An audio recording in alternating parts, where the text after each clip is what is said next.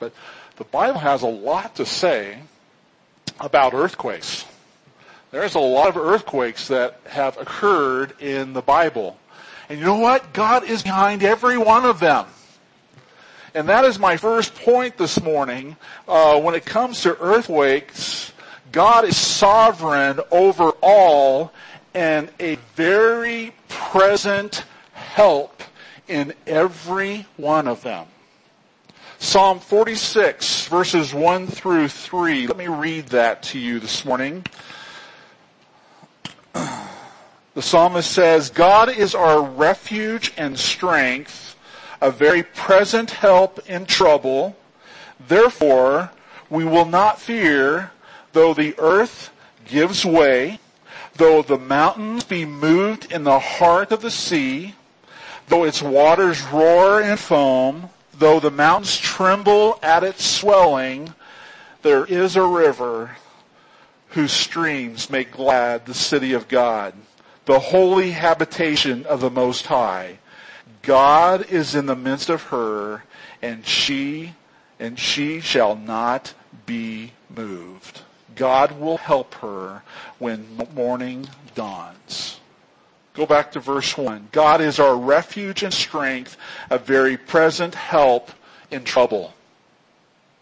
So with every earthquake you felt, with every aftershock, God knows every one of them, and God knows your name, and God is present and a very big help in every one of them if we'll just turn to Him and know that He is our refuge. He is your refuge.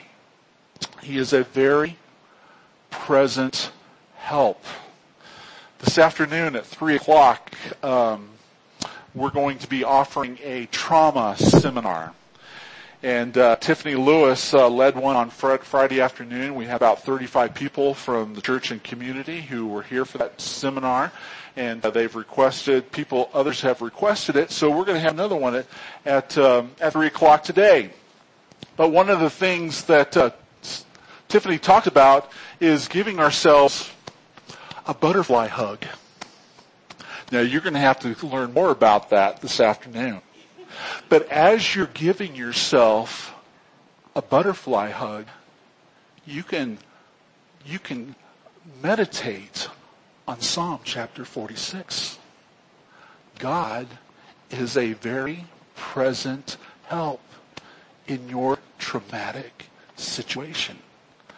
And come this afternoon and learn how all that relates. Okay? But just know what the Bible says about when the earth moves, when the mountains shake, God is with you. And you can trust in Him. The second thing we can learn about earthquakes or disasters and, and, uh, and what the Bible says is that disasters are meant to produce dependence on God.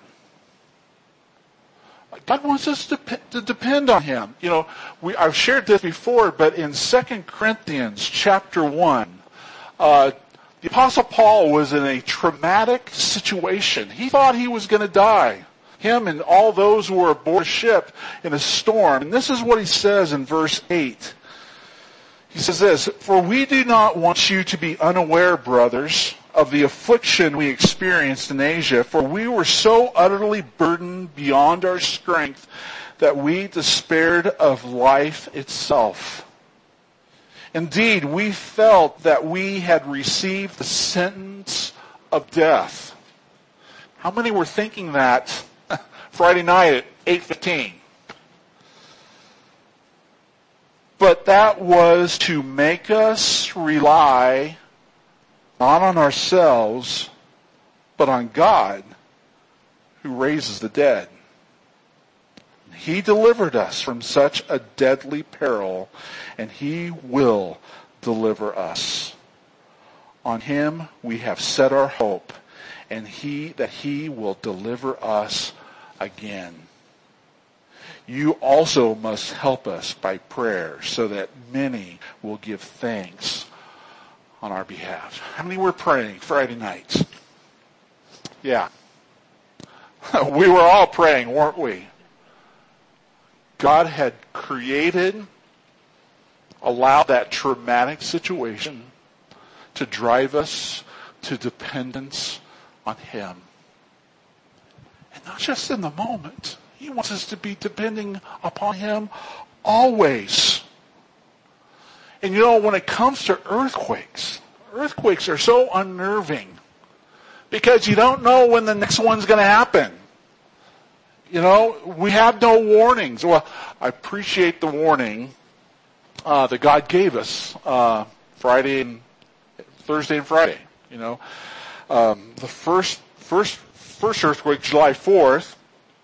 That morning, um, I was I felt the tremor and uh, was in the house and I was on Facebook and people were talking about it and the Daily Independent uh, said, "What were you doing when you felt the earthquake?"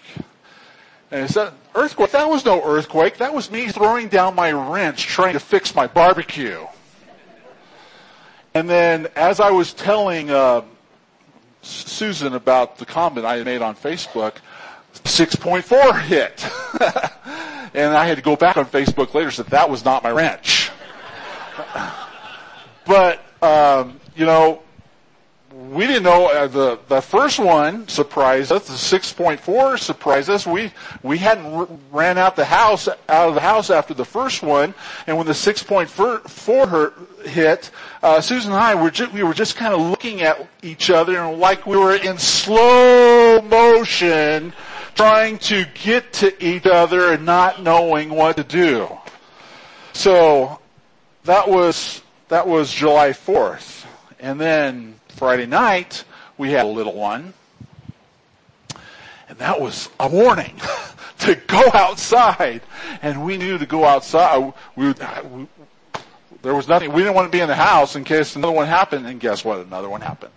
So God, but Typically, earthquakes, there are no warnings. Now, with hurricanes, or tornadoes, or floods, I mean, you're, you're warned in advance, but not with earthquakes, and that can be a bit unnerving. But in all of them, God wants us to be trusting Him because He is there for us. The third thing that uh, we can learn from natural disasters, earthquakes is, you know what? These things remind us that we do not live in a perfect world. The perfect is yet to come. This is not the perfect world. This world is cursed. There is no place on this planet that's perfect. And I know that there are people who say, well, I want to move out of Ridgecrest. If this is the earthquake capital world, I, I'm, I'm selling my house now. We're going to move someplace else. Well, wherever you move to, it ain't perfect either. You know, there's, there's hurricanes, there's tornadoes, there's floods, there's fires, there's bugs, there's, There is no perfect place. Every place has its issues. And so I just wanted to ask you, or tell you, pick your poison. This place isn't perfect. The perfect is yet to come. And in that perfect, our Lord Jesus Christ is going to come and he is going to redeem not only us, but all of creation. If you have your Bibles, let's look at Romans chapter 8. Romans chapter 8, verses 22 and uh, 23. Paul says this, for we know that the whole creation has been groaning together in pains of childbirth until now. The earthquakes that we've experienced, the aftershocks that we've experienced, they're all, they're all birth pangs.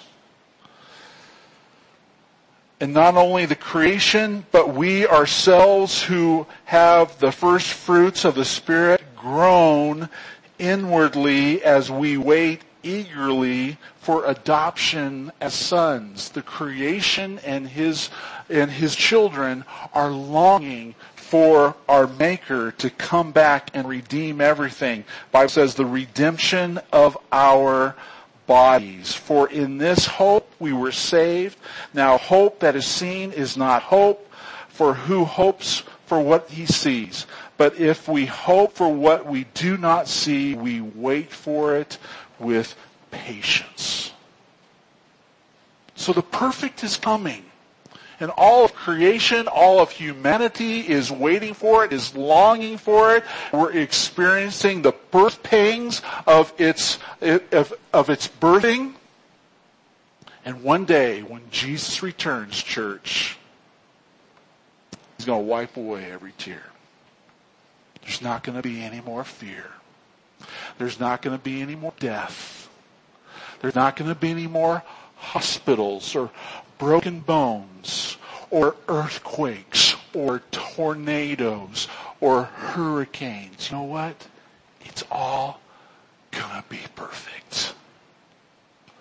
Just a little bit like it's what, of what it's like to be fishing on Silver Lake in the eastern Sierras as beautiful as that place is, as much as I love that place, you know what? That place is cursed right now. But one day, it's going to be all perfect.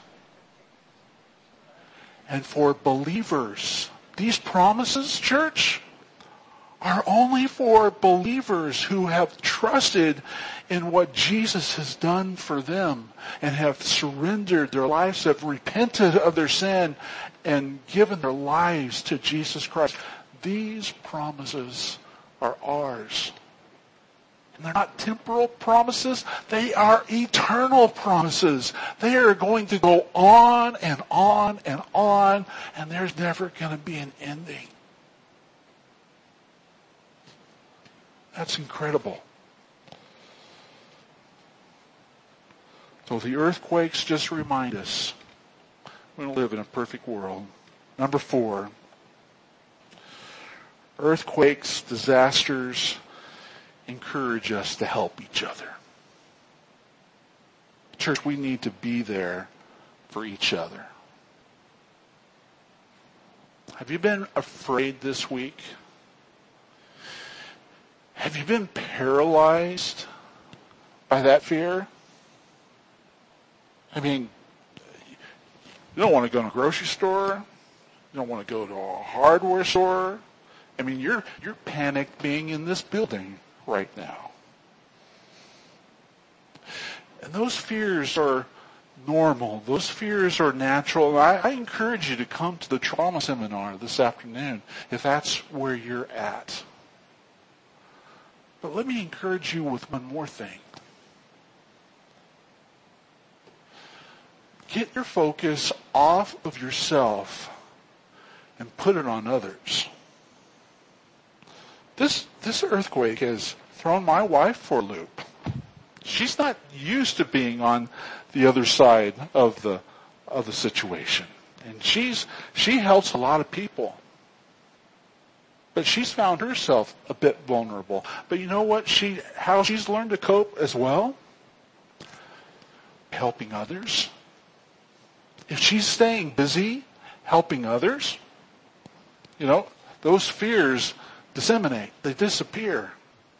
It's when she gets home and she's not busy anymore that it's easy to be overwhelmed with those, those fears. encourage others. Be busy being a blessing to somebody else. Come down to the church this week.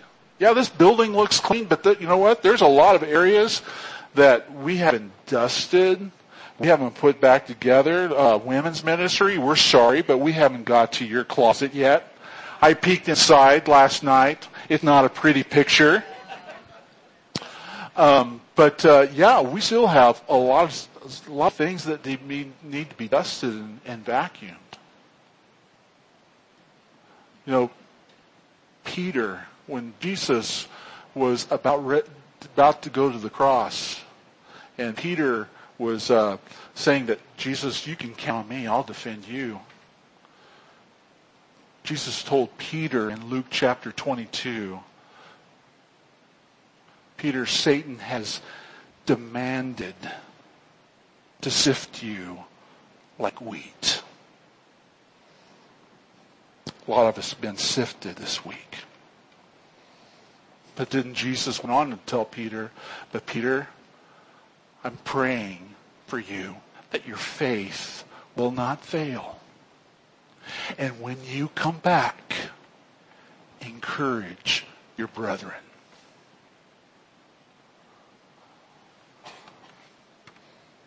When Satan sifts us like wheat, the worst thing you can do is just throw a pity party and just focus on your own problems. You want to stay depressed? That's a good way of saying depressed. But if you want to get out of it, encourage your brethren. Trust, keep trusting God. He is a very present help.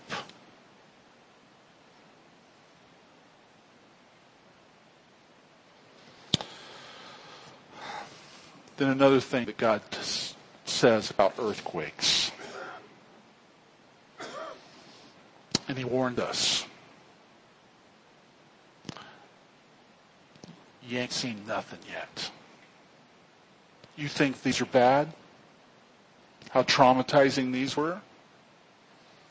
If you read the Bible, the worst earthquakes are yet to come just before Jesus returns. You can read about him in Revelation chapter 6. And let's just go there for a minute. Revelation chapter 6, verse 12.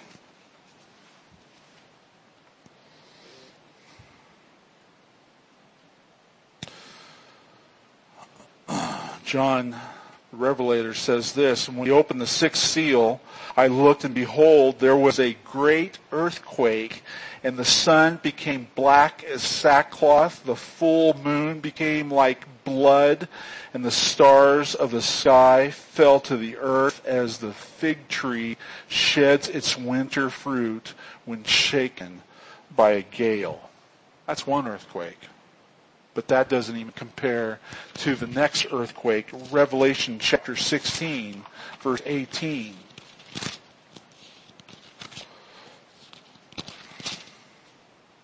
Revelation 16, 18 says, this is the seventh bowl, and there were flashes of lightning, rumblings, peals of thunder, a great earthquake such as there had never been been since man was on the earth. So great was that earthquake that the great city was split into three parts and the cities of the nations fell and God remembered Babylon the Great to make her drain the cup of the wine of the fury of his wrath. And every island fled away and no mountain were to be found and great hailstones about 100 pounds each fell from heaven on people and they cursed God for the plague of the hail because the plague was so severe.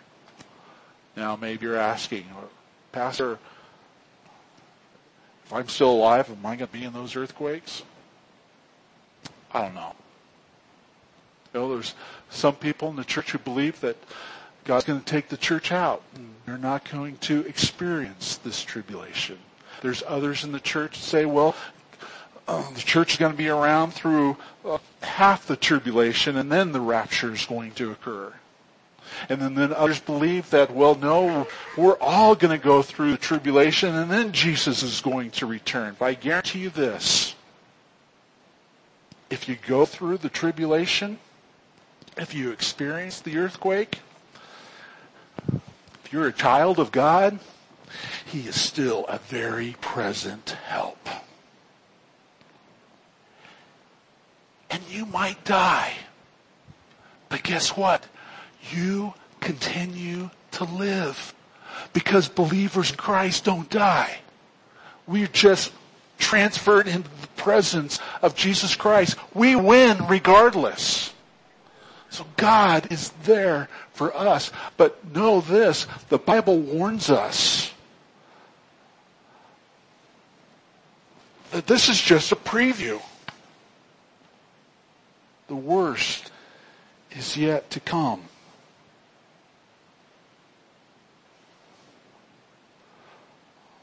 In the meantime, we can have hearts of gratitude and thanksgiving for what we have been through. Because, church, God's been looking over us. It could have been a lot worse. God has shown his favor over our city, over our valley, and we are very blessed to be here today. God gave us a warning.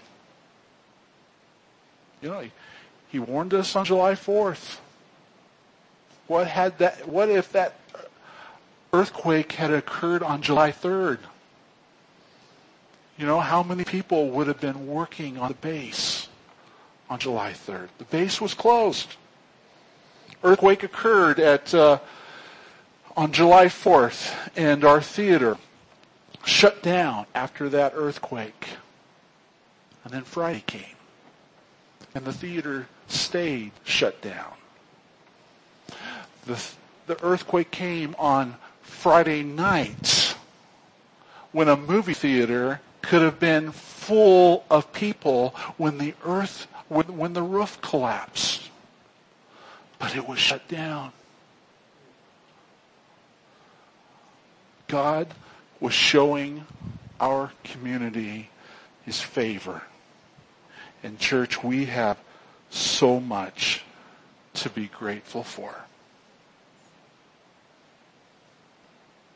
And then I just want to con- conclude that when it comes to shaking, when it comes to earthquakes, God's kingdom and our salvation cannot be shaken. It is secure for all eternity. You know, we read about these earthquakes in book of Revelation. Turn with me to Hebrews chapter 12. Hebrews chapter 12, verses 25 through 29.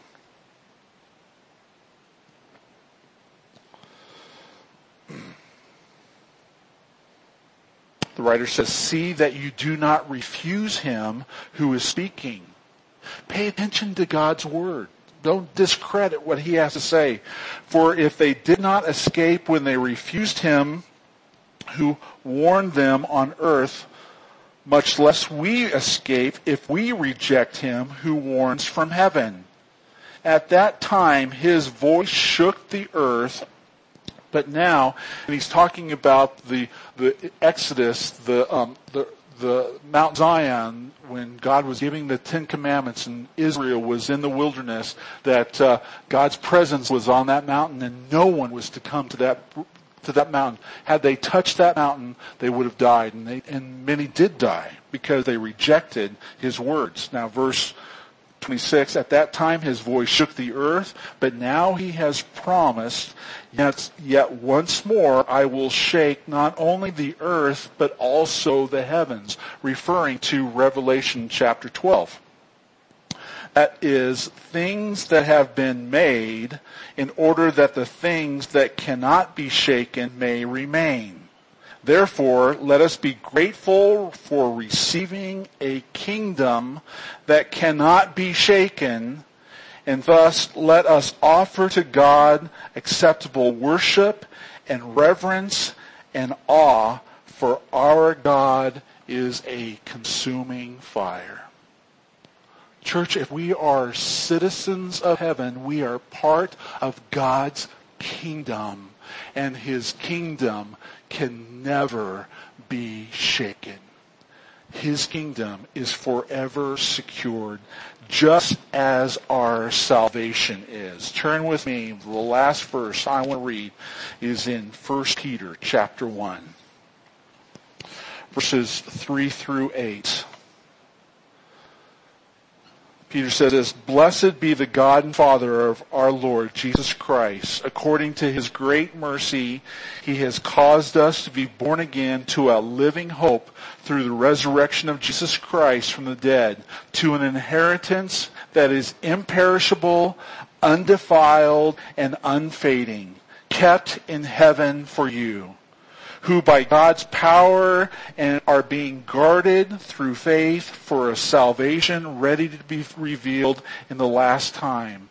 In this you rejoice, though now for a little while, if necessary, you have been grieved by various trials, so that the tested genuineness of your faith, more precious than gold that perishes, though it is tested by fire, may be found to result in praise and glory and honor at the revelation of Jesus Christ. Though you have not seen him, you love him. Though you do not see him, you believe in him and rejoice with joy that is inexpressible and filled with glory, obtaining the outcome of your faith, the salvation of your souls. So this morning, I want us to worship. I want to, I want us to remember the salvation that Jesus provided for all of us on Calvary's cross. And that when we believed, we received the inheritance that will never be, it, it's imperishable. It's, it's secure. It's always going to be there. And when we go through various trials, we know beyond a shadow of a doubt that He keeps us. And even if there's tears and there's a little bit of fear, we can rejoice He's there. And that we are citizens of His kingdom that will never, ever be shaken. Now, I've read some scary verses this morning. And those are God's warnings, and those things are going to happen. And you've been through some scary things this week. But if you're not a child of God, if you've not given your life to Christ, God showed you some grace this week. He gave you some warnings. And He kept you. That was all His grace. But these promises that I've read this morning from His Word, those are promises for His children. And you're not here by accident this morning. God wants to be your heavenly Father. You're His creation, but God wants to make you His child. And you can have this hope. You can have this living hope. You can have this security that many more of us here in this room know and believe. God's word is true. And this morning, I want to invite you to give your life to Christ. I'm going to lead us in a prayer in just a moment. And if that's the desire of your heart, God wants to hear that prayer this morning. And for the rest of us, God doesn't want us to take the supper in an unworthy manner. And if you need to get right with God this morning, we're going to have a moment of worship in just a moment. If you need to pray with somebody in the dining hall, there are people back there to pray with you. You can just pray right where you're at. But get right with God this morning as we remember Jesus' great sacrifice for us. Would you pray with me, please?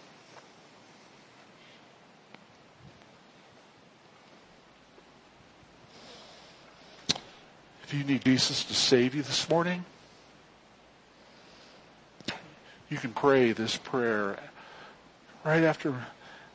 Just follow my words as I pray this prayer. Father, I need you. I want to know that you are with me. This morning, by faith, I believe that you're real. I believe that Jesus loves me. He loves me so much that he came and he died for my sin. God, I confess that I'm a sinner. I need you. Forgive me. Thank you. Thank you for forgiving me of my sin. Now help me to live for you the rest of my life. God, I don't understand it all. But I do believe that you want to be there for me. God, how I need you. Thank you for hearing my prayer. God, thank you for this time of worship as we remember your great sacrifice for us. Jesus, you want us to remember, you want us to never forget. That's why you've given us the bread and the juice to remember your great sacrifices that you gave all of your body for us. You gave all of your blood on that cross that our sin could be forgiven. Thank you, Jesus, for being that perfect self sacrifice and for being our salvation.